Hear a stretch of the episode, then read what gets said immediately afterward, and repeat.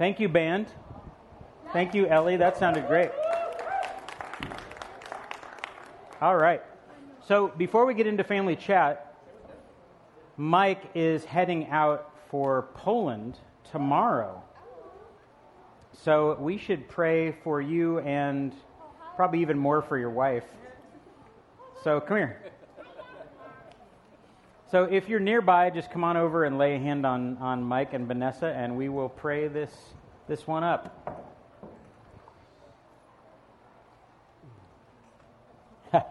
come on in here. Right on. Lord, thank you so much for the Katzenbergers. Uh, they are beautiful in your sight and uh, used by you in pretty miraculous ways in our lives and all over the planet. Uh, Lord, would you give Mike traveling mercies as he heads for Poland? Uh, would you empower him and the team to bring your word and encouragement um, uh, to, to believers over there and those who don't yet know you? Open up doors, Lord, um, for your good news, for your love to, to go where, uh, where, where it hasn't yet. And Lord, I ask that you'd uh, give each of them dreams, uh, even at night, uh, before they go, about what you want to do. And help them, Lord, to step into these good works that you have created them to step into from the beginning of time.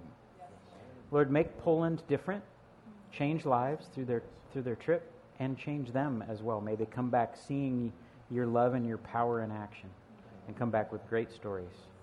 Lord, we lift up Mike. We lift up Vanessa as well as Mike's gone. Um, just take care of her physically, mentally, emotionally, spiritually. May, may she not feel like she's missing uh, a beat, uh, but continuing uh, her life with you and, and the strength of their family and protect this new life that's on its way. Thank you, Jesus. Amen. Amen. We love you guys. Oh, thank you.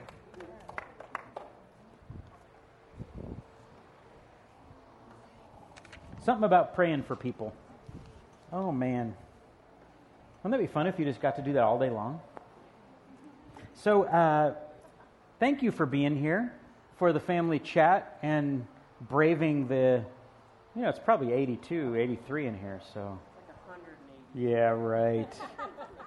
so, I am grateful to the Lord for you, and I was reading something in Philippians and I've read it a bunch of times before, but for some reason it was just really ringing true uh, this week as I, as I thought about you. And it says this I thank my God every time I remember you. In all my prayers for all of you, I always pray with joy. Let me stop there. Some, some pastors, they lead a congregation of people who are a huge pain. It, I know them. I mean, I talk to some of the guys, some of them are here in town, and they can't get a darn thing done because everybody is a stick in the mud and, and a pain in their leadership rear end. And it's so nice that you are not that. So thank you. Uh, and then it says, because of your partnership in the gospel from the first day until now, being confident of this, that he who began a good work in you will carry it on to completion until the day of Christ Jesus. And then this is really great. Paul says, It's right for me to feel this way about you since I have you in my heart. That's just, it's relationship. It's, so I, I'm just happy when I, when I read that, that I don't have a job as much as I have relationship with each of you. So thank you for being here for the family chat, and that's why we call it the family chat rather than the church business meeting because this is more like sitting around the dinner table saying, "So let me give you some updates on how was your day? How was your day?" You know, so rather than you know uh, line by line uh, the meeting of the board of directors. Amen to that, right, Dan? Okay. So uh, a few updates. One, um, I'm going to give you three big updates: discipleship, worship, finances. Okay. Um, so on discipleship. Mike has been meeting with a group of leaders um, for the last couple of months to um, brainstorm, to pray, to work through how are we doing at making disciples? How are we doing at reproducing disciples?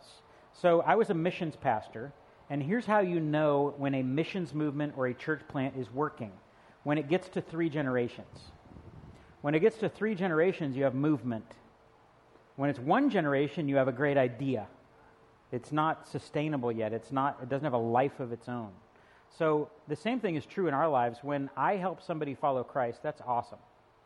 But part of discipling that person is they are helping someone else follow Jesus.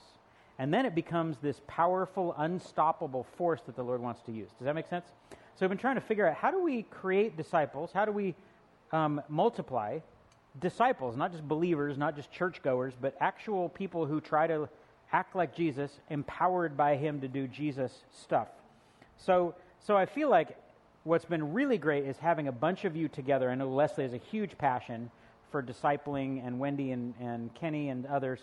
So thank the Lord for you. And so that has helped us come up with some plans for mosaic groups in the fall that will make mosaic groups more strategic, more intentional. And I'm not going to spoil it, but part of it is doing stuff in a big group, and part of it is being in a group of three as well. And it's all within the context of mosaic group, and it's also in the context of um, how are we doing following the things that we know the Lord has asked us to do? Because sometimes we say, I know what I'm supposed to do, and we don't do it. And no one knows that we didn't do it. But how great if someone's in our life and they're able to say, Christina, how's it going? And they actually care and they actually listen. And we're able to have a conversation about, well, I'm not growing. Well, I'm not either. Well, what are we going to do about, you know, have you done the thing that God asked you to do? Well, no. Well, how can I help you do the thing God asked you to do? So that'll accelerate our discipleship. And I'm pretty excited about the fall. So you'll hear more about that in August. And we'll also get into a series in September about shape, which is about who are you? How has God created you? What are the, what are the gifts and passions and how, he want to use, how does he want to use your life in the lives of others? So those things will, will travel together. So thanks, Mike, for your leadership in all that. And he'll continue to work on it while he's on a plane. It's great. Um, so, worship. So, as we heard about today, worship is much more than music. Um, but, worship, but worship music is something that's important here. And we are a church that's full of pretty talented people. I mean, it's pretty fun to have a small church with that many good musicians and worship leaders, and like, right? Am I right? Wow. Um, and so, I, but I wanted to announce a transition that's happening. Um, how many of you know Marquita Knight? So she has been in the saddle for three months. Um, we brought her in as our worship leader, worship pastor, and she commutes from LA. Um, and so um, we love who she is. We love the gift that she brings, the gifts that she has. Huge passion for the Lord and pipes like nobody else. I mean, un- unbelievable voice. Um, but the season that she's been in the last 90 days has been crazy.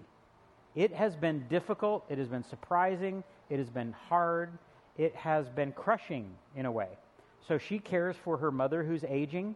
She is the um, caregiver and sole supporter of mom. We got to meet mom a few weeks ago, and um, mom's not doing great. That's been a surprise. And, and so, and Marquita also has to say yes to some traveling gigs to help pay the bills to help with mom. So, really, her focus has been mom and traveling more than here, and that has been hard for her and hard for us. So, we really feel like it's time to make a transition and say, this hasn't been what she signed up for, it hasn't been what we need, but we love her like crazy. And, and I don't feel like we went into it and we're like, God, why did, why did we screw up? I don't, I don't, because we went in prayerfully a bunch of us as leaders really soaked on it and just said, Lord, lead us, take us to, you know, this next decision, this next place. And so we have a relationship with her on purpose. And, and I want us to be a blessing to her, not a oops in her life. Uh, and so she's going to um, be leading on the 23rd again. And we're going to have a time during that service where we get to pray over her and encourage her and, and pour into her. And, and so we're still trying to figure out what's something else practical that we could do. Maybe we take an offering, maybe we give gifts, maybe we. So if, you, if you're like thinking like that and you have an idea of something that we could do to bless her, talk to me. And I would love to put you in charge of it. Um, I, I don't know what we can do, um, but let's come up with a great way to bless her and serve her in this transition. So so, and, and also, we're going to continue to have her out occasionally to lead worship because we, again, we feel like the relationship's on purpose. And so, uh, yeah. And in the interim, um, I've asked John Barber, who led this morning, to take over um, that position just for a few months to coordinate our own people rather than bringing people in from, you know, all over the place to lead. He'll be leading, and some of our own people will be leading, and mostly our own musicians.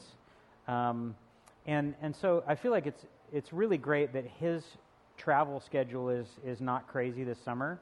So he's actually available for the first time, maybe in your life, to do something like this on an interim basis to get us through. And I, and I enjoyed what you did this morning, and it was just beautiful focusing on the Lord. So I'm grateful for your gifts. So before we move on, let's, let's just pray for that whole bit and uh, about, about worship. Lord, we lift up Marquita this morning. Uh, Lord, thank you for her. Thank you for her heart for you. Thank you for the journey she's been on with you. Uh, Lord, may she feel freedom and joy in this transition and not disappointment. Um, but Lord, thank you for bringing her into our lives, and we ask that you would make our relationship strong and, and that it would continue. And Lord, we also ask for during this transition that your hand would be all over our church in the area of worship. Uh, empower John, um, rally the troops. May our musicians come together uh, at a new level, support, encourage, love each other, and work together as a team to lead the rest of us towards you. I ask that in Jesus' name. And everybody said, Amen. Um, so we did discipleship. We, wow, we're making good time. We did worship. So the third one is finances. So we had an April family chat, and I stood here and I basically said, Oh my gosh, we're in trouble. Uh, how many of you were here? Okay. So, so basically, from January through April, we were falling behind at a click of four to five thousand dollars a month, which means that the great year end that we had by putting you know almost thirty thousand dollars in the bank was gone in the first four months of the year, which is really scary. So let's let's just say that you're a family and you have your savings for a rainy day, and then it's gone. So then you gather everybody around the dining room table and you say, "So, you know that thing that we had for rainy day ain't there. So what are we going to do? So I got together with all of you in April and I said, pray, please take action, please get involved, help however you can. You did. May was a good and flat month. There were a couple of larger gifts that made May happen. And so I was able to meet with our leaders and say, hey, May was good. We stopped the, the falling down. We're on our feet. But it was a couple of gifts that really helped that happen. It wasn't a broad based, everybody in, you know, let's get together and shore it up, everybody. So, so it was a good news, but a little mixed. So, uh, so I was able to tell everybody, let's pray and let's cut back because we can't count on a couple of huge month gifts happening every month. So, what we decided to do as leaders is cut back our budget um, by about 4,000, 5,000 a month so that we come down to about, about what's coming in. And then Jeremy and I can't remember who else just said, why don't we just pray and fast? Duh.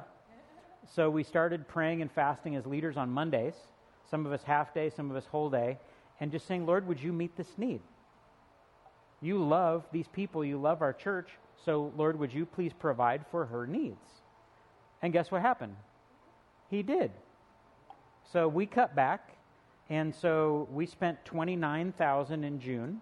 Normal is 34, so we cut back, right? And 44 came in. Thousand, not dollars. So what happened? So the Lord just answered in a pretty resounding way and said, I'm going to take care of you. And so, and it wasn't like a, a, big gift that made that all happen. It was a lot of people helping and serving and, and being part of the solution. So praise the Lord, right? We should praise the Lord before we do anything else. So, so that literally made up half of that deficit from December. and, and it got us back on our feet and in a place where it's not scary and, and we're not wondering like week to week, are we going to be okay or not? And so the Lord is so good. So, so I feel like next steps with that, I, I've, one piece that I think made, made that happen, and, and I, don't, I don't have statistics on this, but I know that more of you have started giving online and recurring.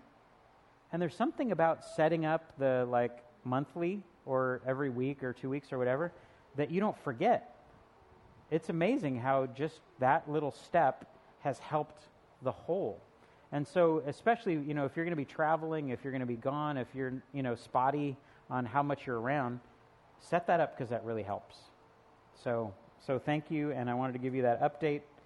And and I feel like the the other thing that I uh, we were we were meeting as leaders. We were talking about Mondays praying and fasting. That's not over. Like I feel like that was a good thing that started, and now we're not done. I want to invite you to join.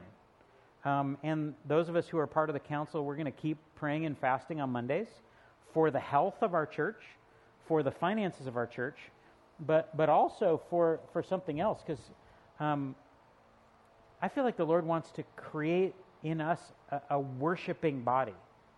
So it's interesting that we're in transition from Marquita. The, the finances have come up. We're going into a season of studying and pouring into worship in order to get ready to make disciples in the fall. So it's all these things are kind of coming together.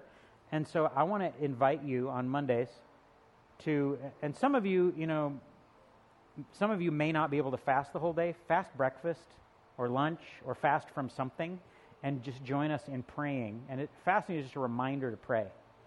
And your stomach says, hey, hey, hey. And you say, I know, I'm praying, right? And, and so it's a great way to rally us together and unite us together in prayer for our church. Okay?